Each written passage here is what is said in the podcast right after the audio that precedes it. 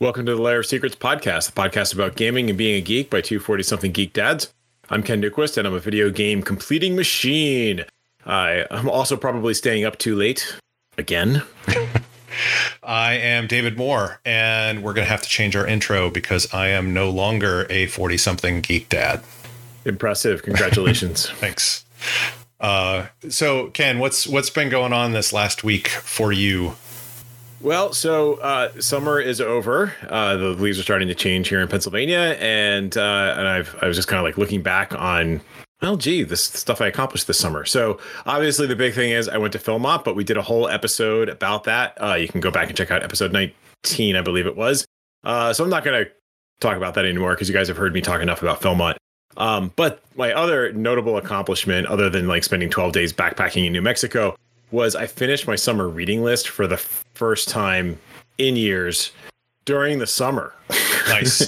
my nice. last couple, my last couple of summer reading lists I completed sometime around February or March of the following year for a variety of reasons. I'm not I'm not quite sure what clicked this summer. Like I was just on a good pace. I was just maybe it was the, a combination of like the books were just long enough or just short enough. I didn't try and read like one Brandon Sanderson novel for the entirety of the summer, which led me uh, read a couple more uh, audiobooks. Right.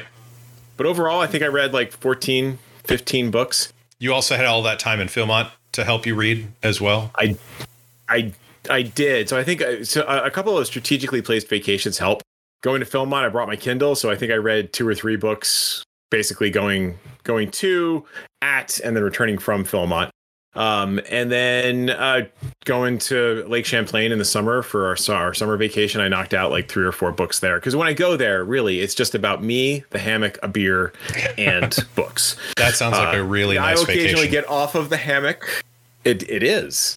It is. Uh, it- it's very nice to be there, and you know I'll go swimming and hang out with the family. I don't ignore everybody all the time, but it is. Everybody knows like the first day we're on the island, uh, I'm going to be reading books. So That's nice. I, I actually knocked it out. I also had a, a good routine at home. So I was getting up in the morning and going for a walk with the dogs as part of my training for Philmont. And so that was at least 45 minutes every day of listening to a book. And then I would come back and I would actually sit down and read a book, like while I was having uh, breakfast or what have you. Nice. So I think a little bit of like conscious, you know, reading time plus some strategic vacations, and I actually got through my list. So that was that was pretty nice. And there'll be a link to it in the show notes. We don't need to go over all the books I read again.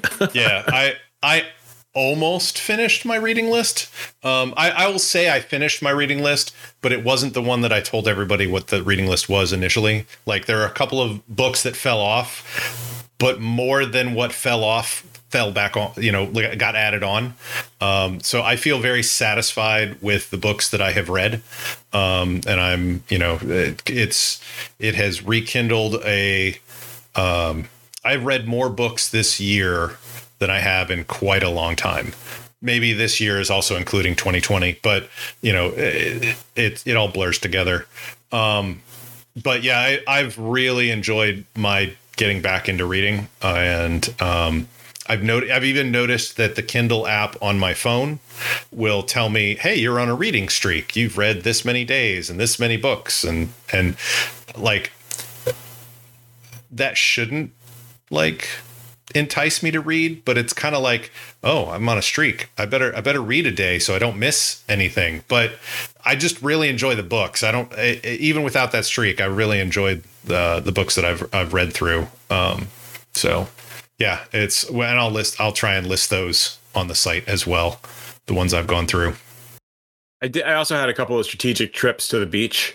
Uh, early in the summer, my daughter and Nice. I drove to the beach because she wanted to drive to the beach, uh, and she wanted me to go with her as the practice run, which I think we talked about in an earlier episode. So that was one full day of reading, and then I went with my son in August.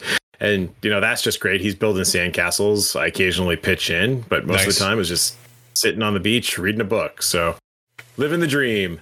Very nice. So- yeah. So, other accomplishments during the summer, uh, I finished Fire Emblem Three Houses for the Switch, which for fans of uh, Fire Emblem, I mean, this is something of an accomplishment. Like, it takes you hours and hours to get through these games. The campaigns are pretty meaty. I think you didn't think. Yeah, I didn't think you thought that. I, I, when we talked about this, and this is the newer one that you that you got? This is the newest one for the I- Switch. Yeah, yeah. I'm pretty sure you thought it would take you through the end of the year. I thought so, but I was closer to the end than I realized, and I also just got on uh, just a streak. Just like I got really hooked into it, and the it, the game starts off as very much of like a, a Harry Potter clone, right? Like you have your different houses, and they're competing against each other, and there's all this school stuff. But then about like halfway through the game, it just kind of ignites and just goes out into the larger world, and you have this kind of epic storyline where the houses that are on these different continents and control these different countries are now fighting against one another. And it gets it, it was good. I, mean, I really enjoyed it. And so i think that just kind of helped compel me to want to play it more. Cool. and the campaign was shorter than i thought. I Gotcha. So then I, fi- I finished that and i'm like well gee i wonder how close i am to the end of uh, fire emblem Fates birthright for 3ds i'm like well i've been grinding on this thing for the last like two or three years let's see if i can finish this one and so miraculously i uh knocked it off. I, I may have been playing entirely too much Fire Emblem. I think I have now officially scratched this itch. Gotcha. like, hmm, should I go back and play some of the old ones? Like uh, before Awakening, which is when I started playing the series. I'm like, yeah, no, I, I probably need to give it a little bit of a break. Gotcha. It sounds like it sounds like uh sounds like you have a good good feel for the game and it's you're ending right before you get sick of it. Yes. Yes. And it's it's you can be completionist about these things just like you can any other video game. So I am tempted and I actually went back and started a plus game, which I, I've very rarely done in the past, where you can like basically you're starting over, but you get to retain all of your advancements from before. Actually you Right. retain points for advancements and you can spend them to build up your character. So it's not like you're starting from scratch. I've never done that before with Fire Emblem, so I'm kind of temp. I think if I come back to it, I'll do that and play one of the other houses and just see how the game plays. But yeah, I think I, I'm not like there's a bunch of stuff I could probably finish out in Birthright if I wanted to. There's a bunch of side quests and what have you, but it's just satisfying to actually complete the main story. Cool. Cool. Very cool. And then uh, a real life accomplishment. I think we both knocked off this uh, achievement this summer, which Yep. is dropped my oldest child off at college. Yep. I I have a uh, wow. yeah, I have a similar but slightly different achievement, which is four days a week. I drop my child at college because she's still working on her driver's license and she's living at home, going to uh, going to university, but we happen to live nearby, so it's it's cheaper to have her live here than in a dorm, um, and for a variety of other things of like, you know, this is the first year of college and doing it a little slower rather than jumping full into uh, full residential college uh, university is I th- I think that's going to work out better. Yeah, I I drop her off uh, every morning, and then uh, my wife picks her up every evening, and we are really looking forward to probably within the next month her getting her actual license. Yes, that that is is a significant boon. We went from having a kid with her driver's license who could then transport her younger brother to and from the high school to not having her here, and suddenly we have to get him to and from the high school. Yes. So I uh, I feel your pain. Yeah. Um, thankfully, he's not in quite as many activities as my daughter was. My daughter was in band, and she was not just in band. Like she got, she did the whole enchilada. Like you know, jazz ensemble and wind ensemble, like all of the ensembles, jazz band, marching band. So we were there just like multiple times a day yeah. for weeks on end, Yeah. which I it was great at the time. I'm also like glad that it's done. You're done. Yeah. I, I mean, it's great at the time, but now you're done.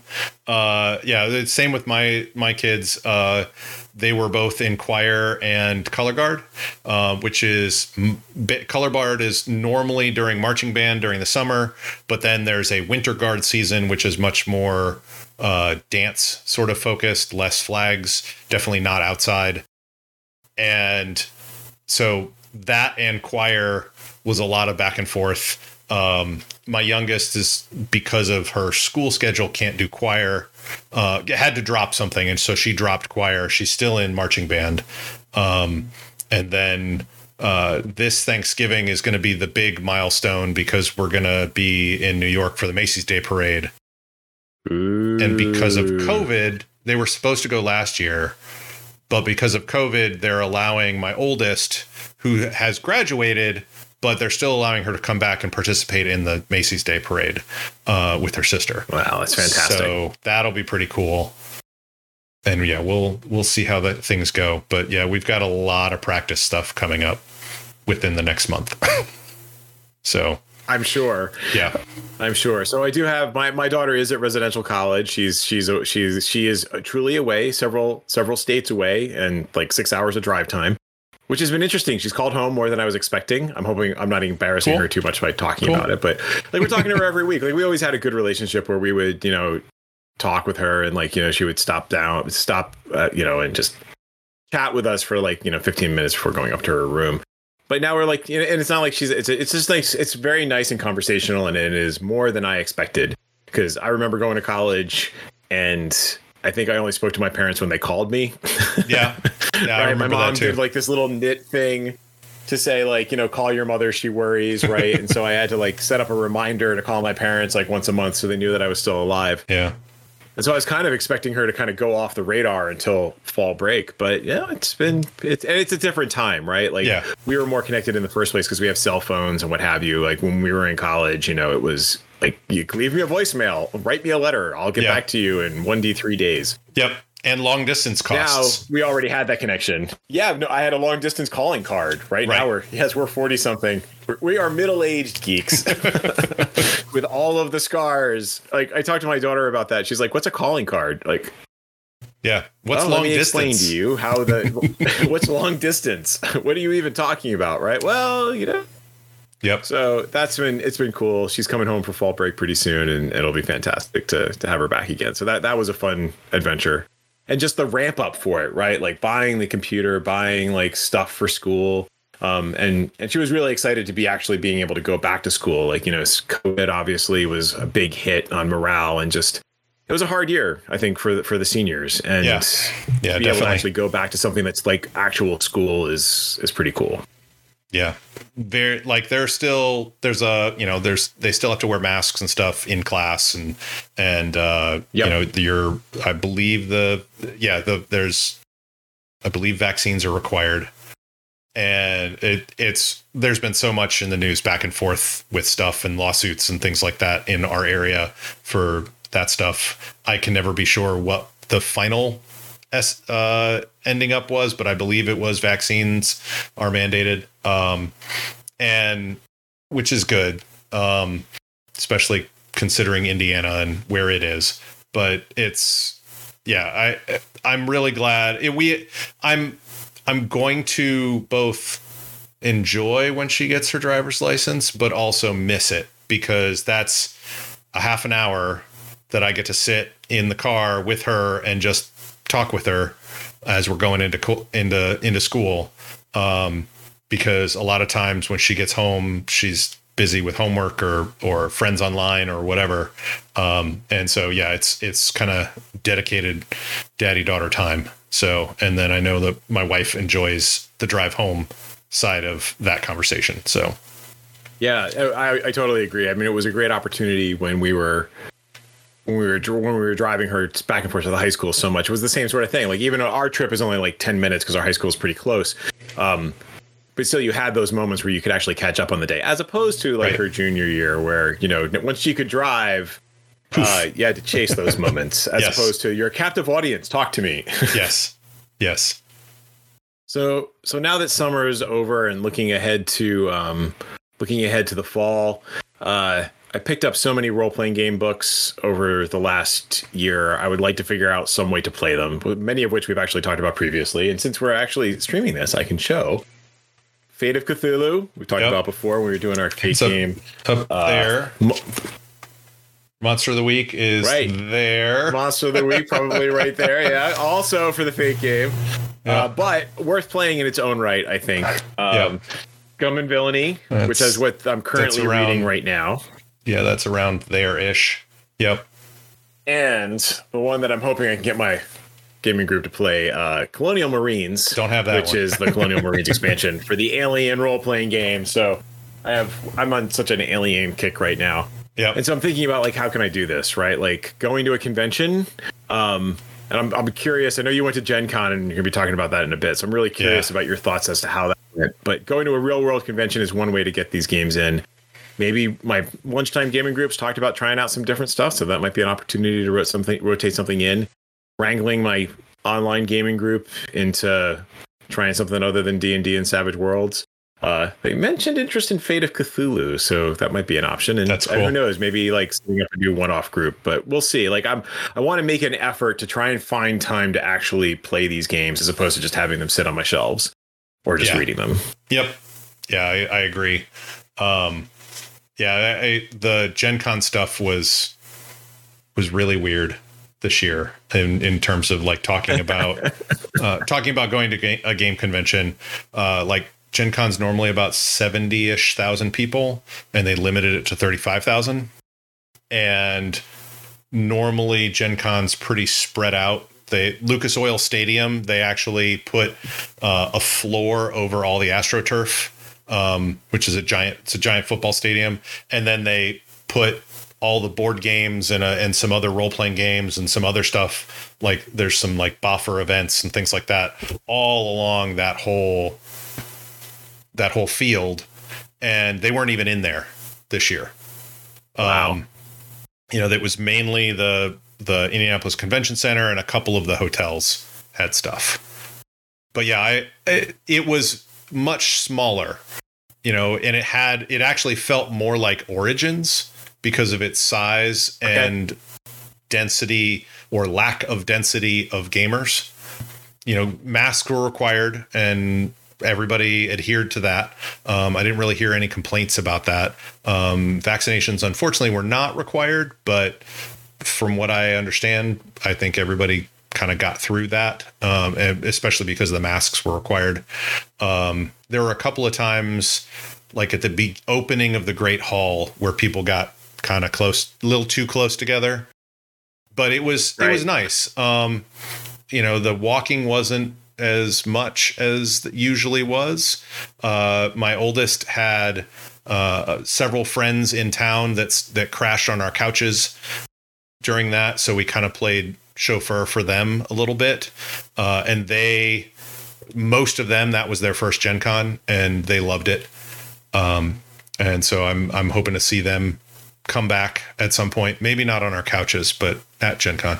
Uh, um, and but uh like i got it felt kind of like like again it felt kind of like origins but it also felt kind of like when i was in when we were doing the game master show you know me and the rest of the the cast of the game master show where we'd go in as podcasters and have access to some game designers and stuff like that um, you can do that at Origins without a press pass. You can sit you can sit down and or or talk with somebody at their booth and f- not actually be obstructing the booth from people buying stuff. Like they are perfectly Right. fine to talk with you. Um, and that's that was the feel at Gen Con this year. The dealer room was much smaller, but still pretty big. Um, what was weird is uh, uh, Games Workshop was actually there this year, and they have not gone to Gen Wow. Con in like a decade. They they kind of did their own convention set of stuff, and now I guess they've been lured back um, to do stuff, um, and that was pretty cool. I met uh, Matt Forbeck.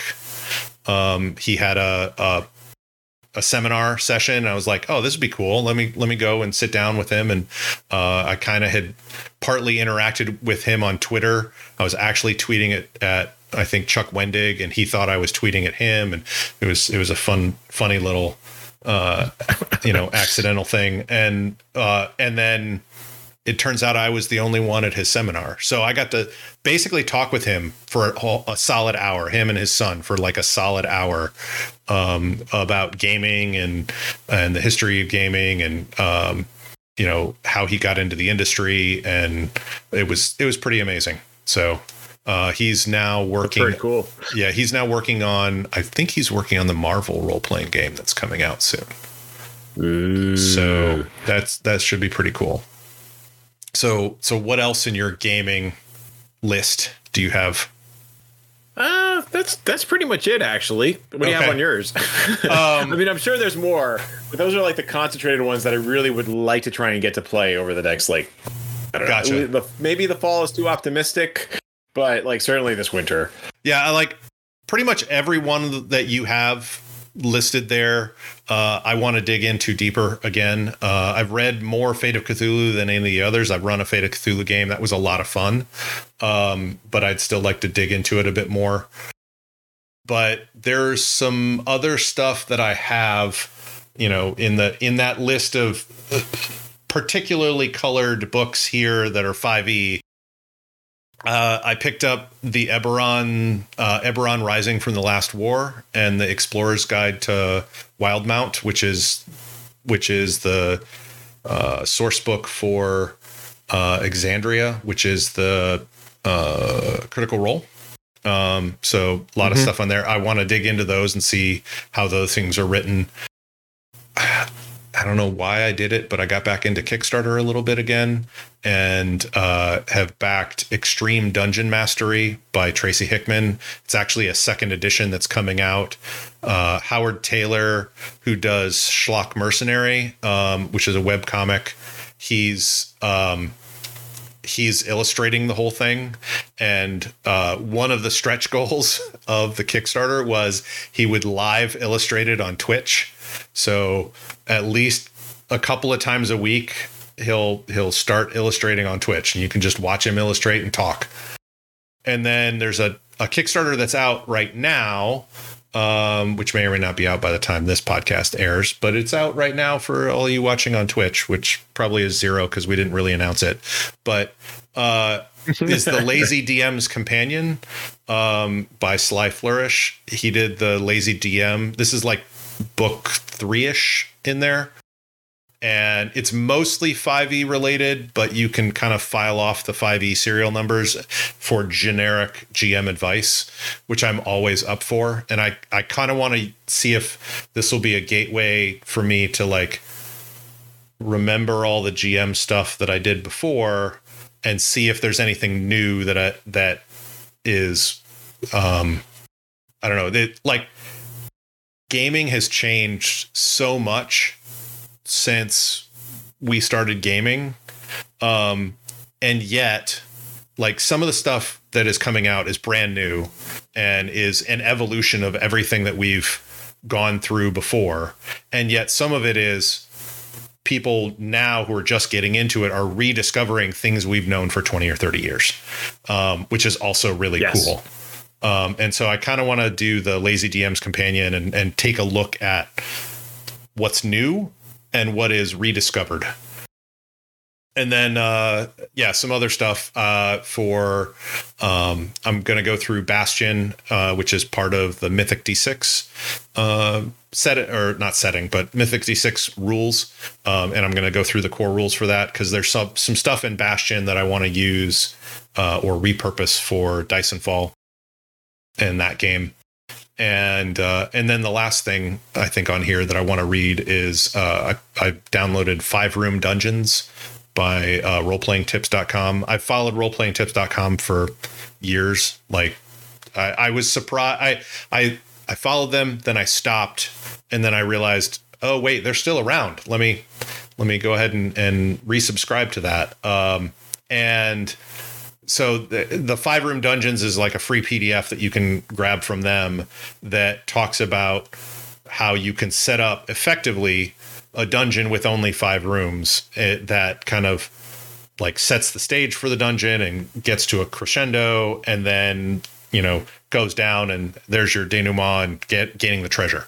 Um and because a lot of times and, and it, it appeals to me because since life has once again killed another game for me uh my friday game is no more Ah, I'm so sorry. yeah but Ah. it happens but uh We shall mourn its passing. yeah uh one of the guys was just like i my work schedule's not going to work out and it only leaves three of us and one of those guys routinely has to do something else for his work so uh we do computer gaming stuff right now uh occasionally on that day instead now but like we don't have time that's the problem you know like life gets in the way Right. and so having a five room dungeon that you can run as one session or maybe two sessions is really useful to me rather than let's investigate Undermountain for four years. You know, that's that the that game will Forty die. thousand room dungeon. Yes, I have Yes. the I have the very first Undermountain box set. Never played it. It's really cool. The maps are awesome. Uh, the, they're really cool looking maps and, and and such like that. But I don't have the time. I just don't have the time. And so the idea of having something effectively like a con game with a meta plot through plot you know like a the a plot is that meta plot and then the b plots are the actual individual games that sometimes you know have more role playing on the a plot. Is eh, that's just more interesting to me at this point for my style of gaming at this time. Yeah, I think um, I, I I actually got into five room dungeons a couple years ago when uh, my gaming group was still having uh, real world like our homegrown game convention, and it will return after COVID, I'm sure. Mhm. Um, might be a little different, but uh, I got into that because we were getting into high level play, and I n- was using it as a mechanic to be able to set up an interesting dungeon for 15th level characters, right? Where the, the, the rooms themselves are becoming challenges and, and I think I did with like some elemental theme type thing. And but it, it keyed into the larger plot. It gave them a concrete thing they can do. It let me focus my design efforts on five rooms for high level adventurers instead of 25 rooms for high level adventurers. Because let's Right. face it, high level adventurers can blow through like, the first couple levels of a dungeon pretty easily and it just becomes like a grind. And Right. so it became more a tactical and strategic thing where it's like, okay, let's let's see how I can use this technique to make for good it all in four hours. Yeah, and and like I haven't read deeply into it yet. and It's it's on my list, but I can also see from a GM standpoint the room part of five room dungeons doesn't necessarily need to be a physical room. It can be Right. an area or uh, like you could theater of the mind 15 different rooms of a dungeon but that's room one sort of deal um, right. Right. you know, and, and have more of a cinematic sort of feel, perhaps.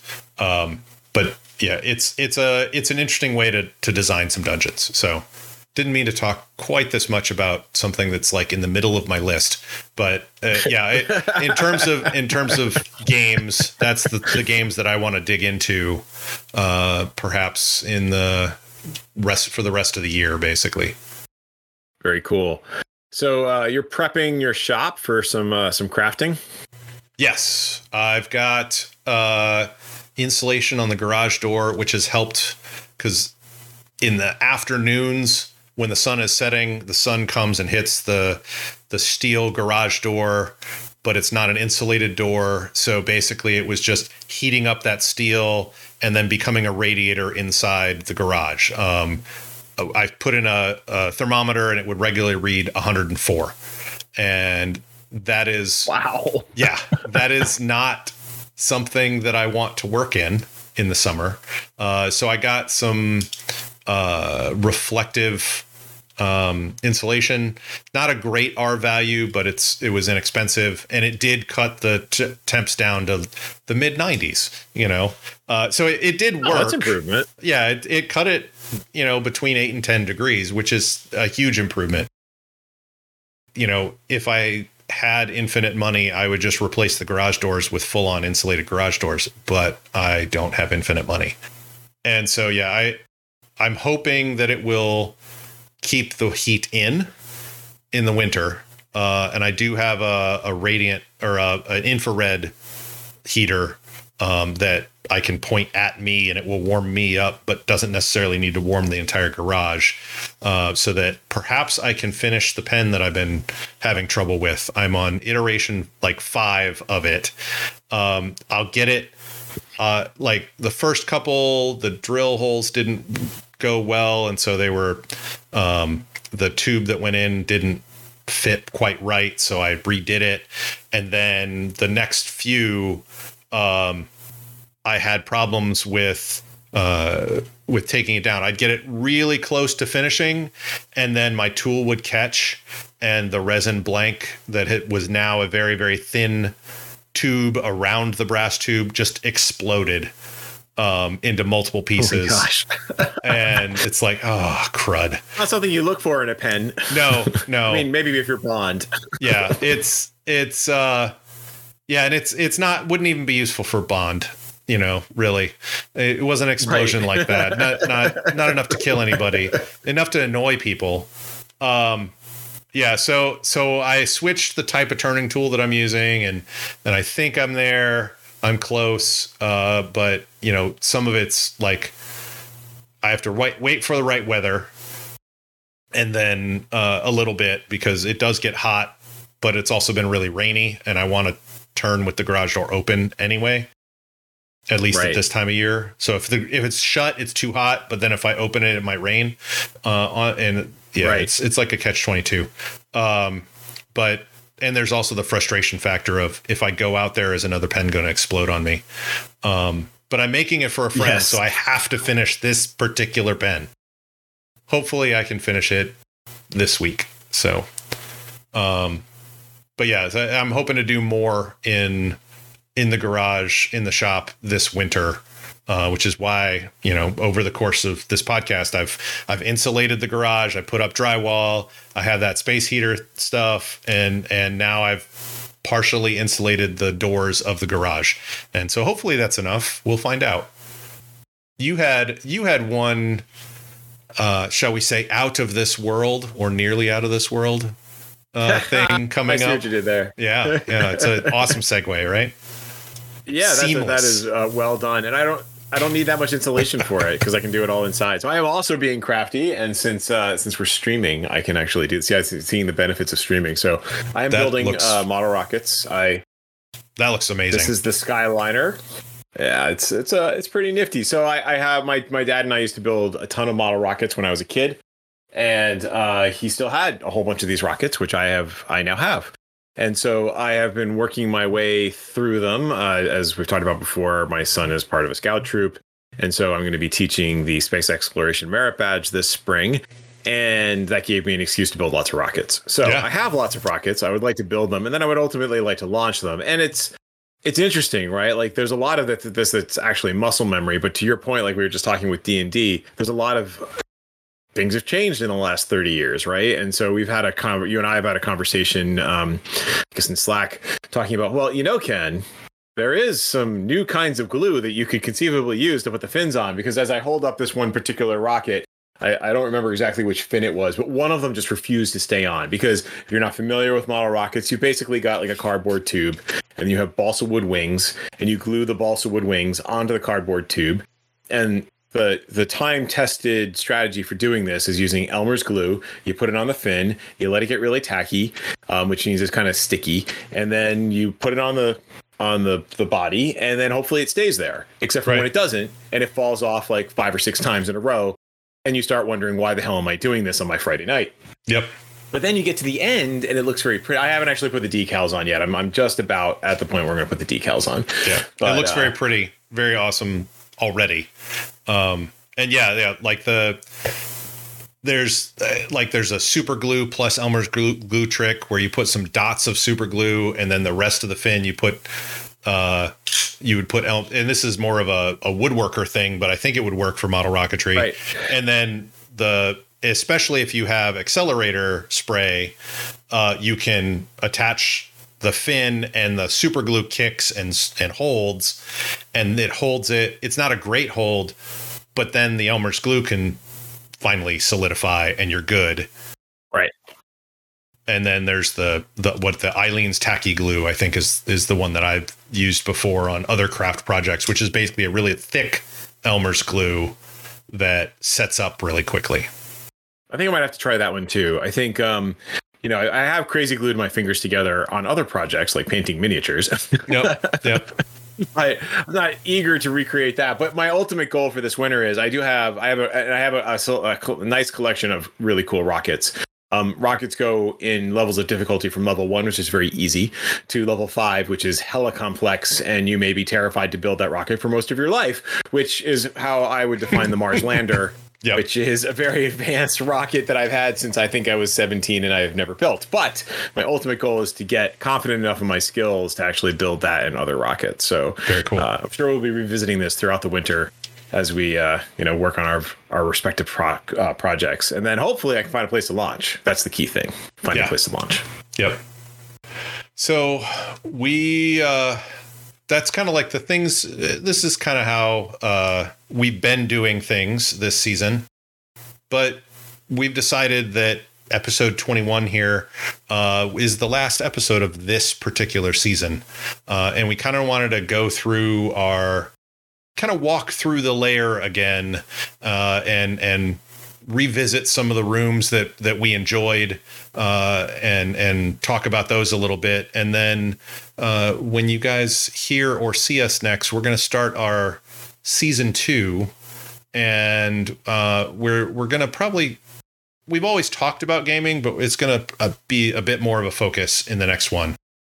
Less us talking about our weekly stuff, um, but more about uh, I don't know, like creating, you know, building your own role playing game and publishing it, uh, and or getting how to run a game when you're when life keeps killing them, you know, uh, or how to run a game with limited time to prep, uh, things like that. And we might even run a game uh, as part of our uh, part of our part of our show here. Um, but Ken, why don't we start our tour of the lair, uh, the and and our history in the lair for season one? I, I think one of the things that I've enjoyed most about the lair is is kind of going back in all the games that we played. We actually played a fair number of games, including some Mhm. games that I've wanted to play for quite some time. So first, when we started, and I had actually forgotten about this. I think in the back of my mind, I thought we had, had done Tales of the Loop before we had started Lair of Secrets, but you know, True. it's a year ago. Um, so it was playing playing Tales of the Loop, uh, Tales from the Loop, which we uh, which we did in in episode two, and that was it was a fun game. I, I really enjoyed the the dice mechanic. It was a dice pool mechanic, and and so just to, as a brief recap, Tales from the Loop, it's uh, kids on bikes, right? So you have uh, half of the game is your social life as a kid, interacting with your family, interacting with school, those kinds of things, and then there's the mystery, right? You're going out and solving the weirdness, which in our case was Yes, that had fallen under the sway of intelligent birds. and we had to figure out what was going on. Intelligent Yeah. birds, Yeah. intelligent birds. And so that was it was it was fun to play. I think it's you know looking back on it, I think you know it's we had a good group of people to play it with. Um, I think I thought this when I read it in the first place, so the first time, and I, I still think it now. It is a role playing game that sets you up to be vulnerable, and you have to be okay with that, right? Yes. Because some of what you're talking about is like it's not just 12 year olds on bikes it's 12 year olds on bikes but you know maybe your home life isn't quite so great right? Yeah. and that could be one of the scenes that you're going to do. And so as players you need to be comfortable with that or you maybe you just need to talk about it up front like what what is the downtime going to look like and how intense do you guys want it to be? Because it hits close to home yeah, it can hit close to home Yeah, and that's that's one of the things that like the safety tools that have come out since we first started, you know, that have come out within the last 10 years or so in gaming. Um that's something that would be really useful in this game. Um things like the X card where it's like, "Hey, we're getting into a topic that I really I I don't want to talk about." You know, for whatever reason. Maybe we're talking about parents getting a divorce in the game and that was a really traumatic experience you know in my life or for a friend's life or whatever let's let's move to a different scene or a different Right. topic um and i i think that's something that uh, i i don't remember i think tales from the loop talks about that but i don't know that we we talked about it a little bit but the group we were playing with, I think, was comfortable enough with each other that if we got into a situation like that, we'd be okay with with bringing it up um, without a particular set of tools. But you know, it, those tools are are are good. We had uh, uh, what you you did mention something. It's like basically it's kids on bikes. The Yes. there is a role playing game called Kids on Bikes. i have that yeah. So, um, but yeah, Tales from the Loop. uh, It's also the um, it's based on the artwork by Uh, I don't remember his name, but it's based on a. Uh, he also, I think, wrote part of the RPG as well, but it's based on his art, and that art was iconic and strange enough that Netflix made the Tales from the Loop TV series as well. Um, Yes. and uh, yeah, it's it's a pretty neat game. Uh, I think just like our one of our other game, or well, the two other games that we played, uh, suffered a little bit from uh, life and drastically different time zones. So Yes. um, Both so- of those things can mess with your game. yeah, yeah. So uh, go ahead with the uh, the other games that we've gone through over this year season. so Brindlewood Bay. Yeah, Yes. Uh, Brindlewood Bay was uh, you're playing uh, Murder uh, Mavens. murder maven murder mavens Yep. uh, who are like women in the mold of uh, like Agatha Jessica Christie. Fletcher Gosh. or Phryne Jessica Fisher. Fletcher, thank you. But yeah, like like 80, 70, 80 year old women who uh, are part of a book club and yet also seem to get caught up in crimes, specifically murders that are happening in the town around them. Yeah, so this was a challenging game. Like, so talking about new games that like just force you to think in different directions. This is a game that does not actually have an end until you decide what it is. Right. Yes. So that's that's the the mechanic behind it. I don't think that's a state secret, right? Like you are the murder mavens and you are investigating one or more murders in your town. And as you're gathering the clues, those clues are leading you towards a conclusion. But that conclusion is not predetermined. Like the scenario isn't going to tell you who it is. The murder mavens, as part of the investigation and the role playing, are going to tell you who it is. And I think that's hard. It is It- hard. It, hurts your your brain a little bit. yeah, when I t- when we talked about it before, like I was going to run this because I was like, wow, this is like entirely play driven. I don't need to do like almost any prep, and I was really wrong uh, because in order to run this game, you have to know the NPCs. You know, you have to play those NPCs. It's a very role play driven thing, and then for the players like for us like for anyone who's like done d&d this would be a big leap because as players you call for rolls. You know in d&d it's either obvious hey i, I want to make an insight check or like you know you have to roll a two hit. But in this it's much more along the like i want to make an insight check all the time. Um you know you're like you don't Right. say hey gm can i make an insight check? You're going hey i want to search for clues. I'm going to use this this and this and roll this many dice and here is my result. You know like the gm isn't really calling for it. The players have a lot of agency in that game which is also very different from some of the games that we've played as well you know and and so that was that and me needing to prep for all the npcs so that i could kind of make them interesting and you guys could call for those things uh, was made that game kind of hard to pl- it was a it's a small tiny little game you know it's like maybe 40 It is, pages it or is. something but it's it was it was hard to run um it was fun but it was it was one of those things where you had to kind of be in a different mindset from a stand like a your your traditional role playing game Yes. And I think it also um its mechanic and also like the mechanic of fate and actually um scum and villainy for that matter or uh blades in the dark like there's this built into the mechanic is this indeterminate state or or there's some good but there's also some bad in your role and Yeah. so i think as a as Yeah. game masters and as players you got to think out what, what those complications look like. It's like you succeeded but this thing happened right? And so you got the safe open but oh hey the butler just walked in on you right? Which is a classic example in, in many of these different kinds of games. And so that also makes your brain work yeah which I am not complaining about anyway, but it forces you like D and D and and other games that you're very familiar with, like Savage Worlds. You fall into kind of a predictable way of doing things, and so you can just it's very comfortable and you can just do it. These games make you think, um, and D and D can make you think too, but it's different. like d&d there are parts of d&d that haven't changed since its inception Right. like like picking a lock takes time but the consequences of failure are like, oh, the lock's broken, you can't pick it again, or you have to take more time. Well, you know, you could pick the lock for days if you wanted to, unless the GM stops you. Uh, whereas, like in Brindlewood Bay, you know, if you're, or and in several of the others, like any of the Blades in the Dark, uh, Forged in the Dark sort of settings, um, you know, it's like you're gonna roll, and it's like, oh, you didn't succeed in picking the lock, and something happens because of it.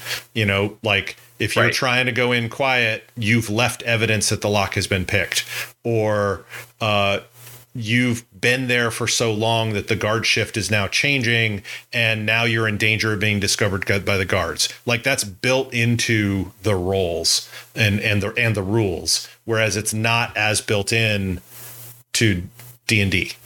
You know, because of its its Right. upbringing, its upbringing through the last 40, 50 years.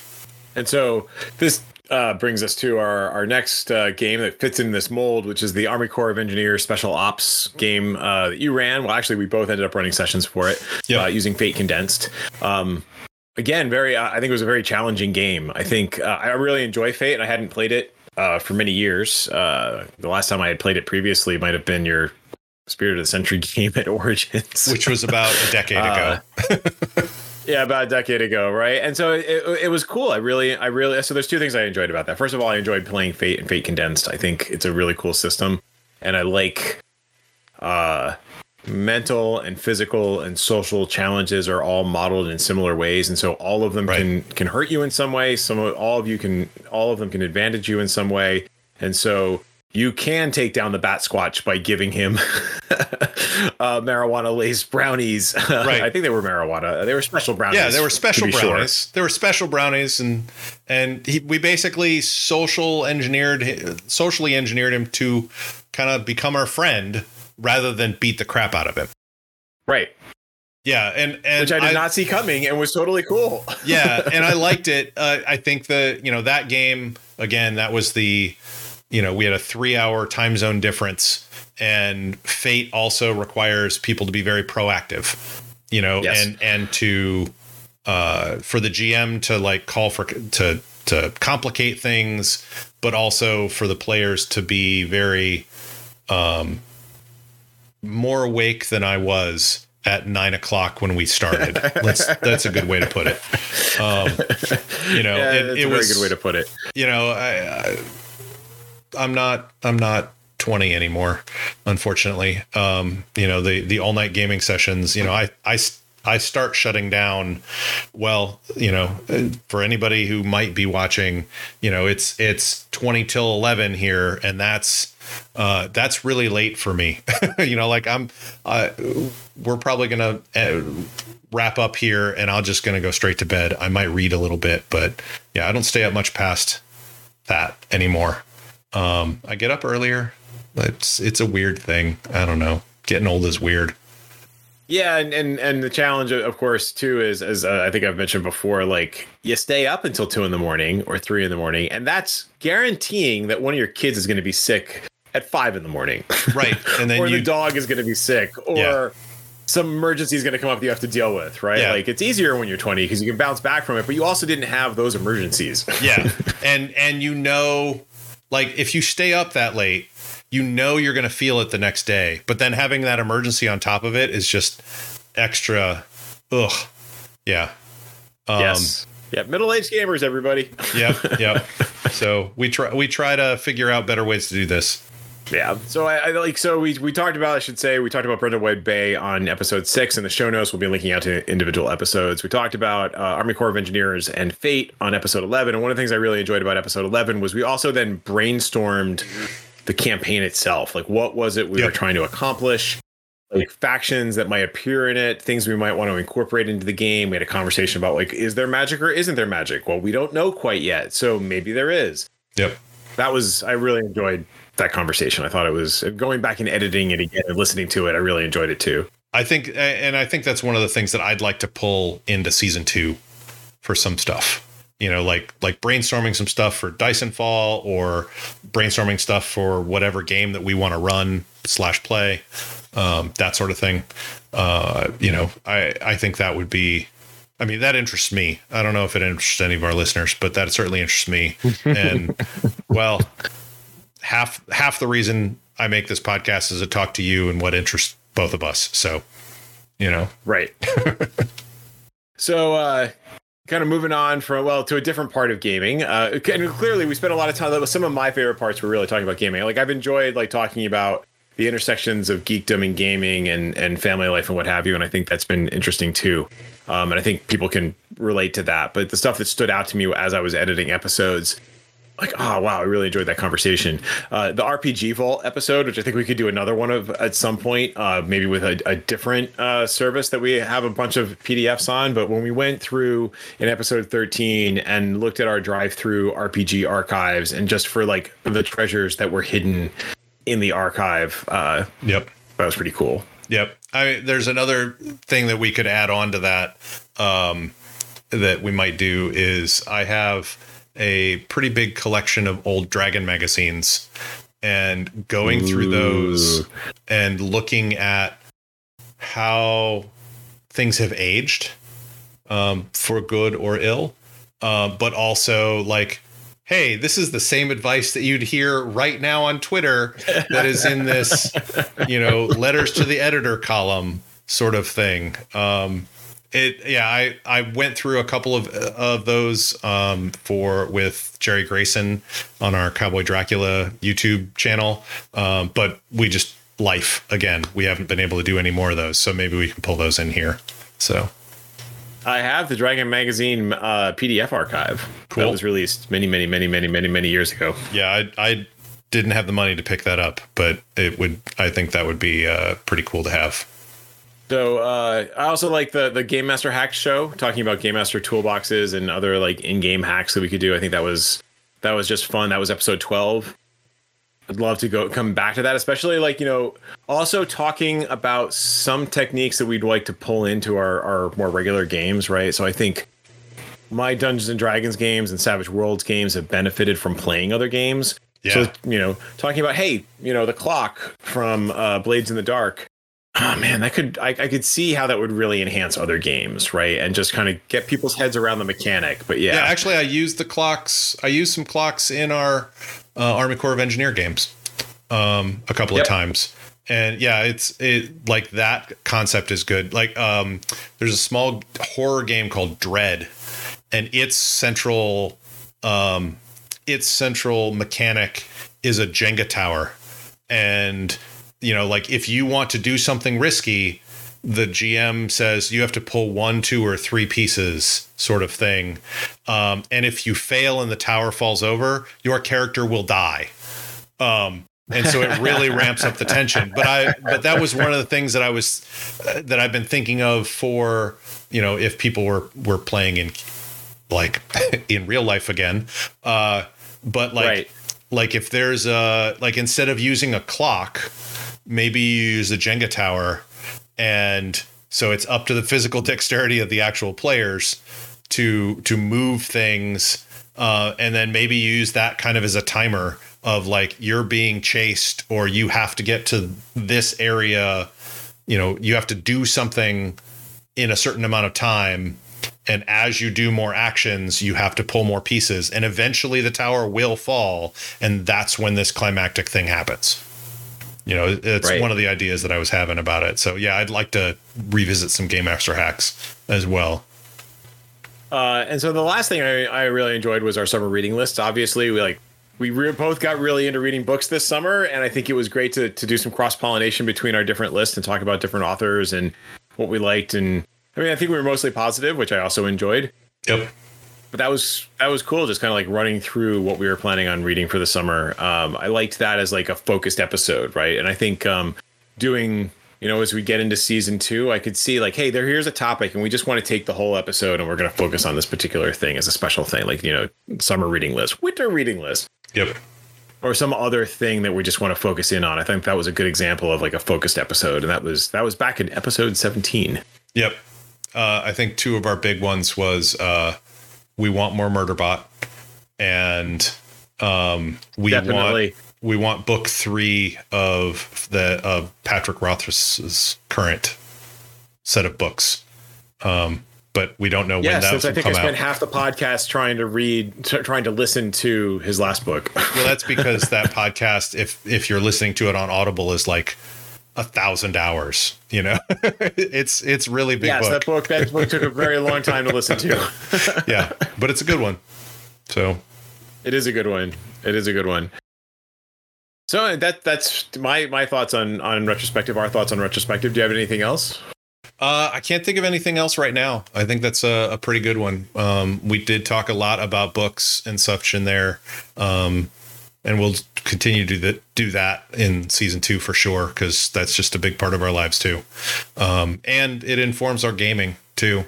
Um, there's a lot of Indeed. lot of stuff. Like there's a book I picked up specifically because it's set in a like post-apocalyptic future that's kind of like Dyson Fall, but not. Um, and so I've started reading it for to kind of mine it for some ideas uh, for for that setting as well. And it it it didn't it doesn't fit Dyson Fall as much as I wanted it to, but that's okay because it's still a good book. so Right. Um, but yeah, it's uh it's been really great doing season one, and I'm looking forward to season two. I am as well. So thanks everybody for listening. If you had feedback, especially on season one, we would love to hear it. So you can send it to us at podcast at lairofsecrets.com or via Twitter at lair of secrets. You can also vi- visit lairofsecrets.com and leave us some feedback, topic ideas, or your own thoughts about what we're talking, what we've talked about, and what you'd like to see in season two.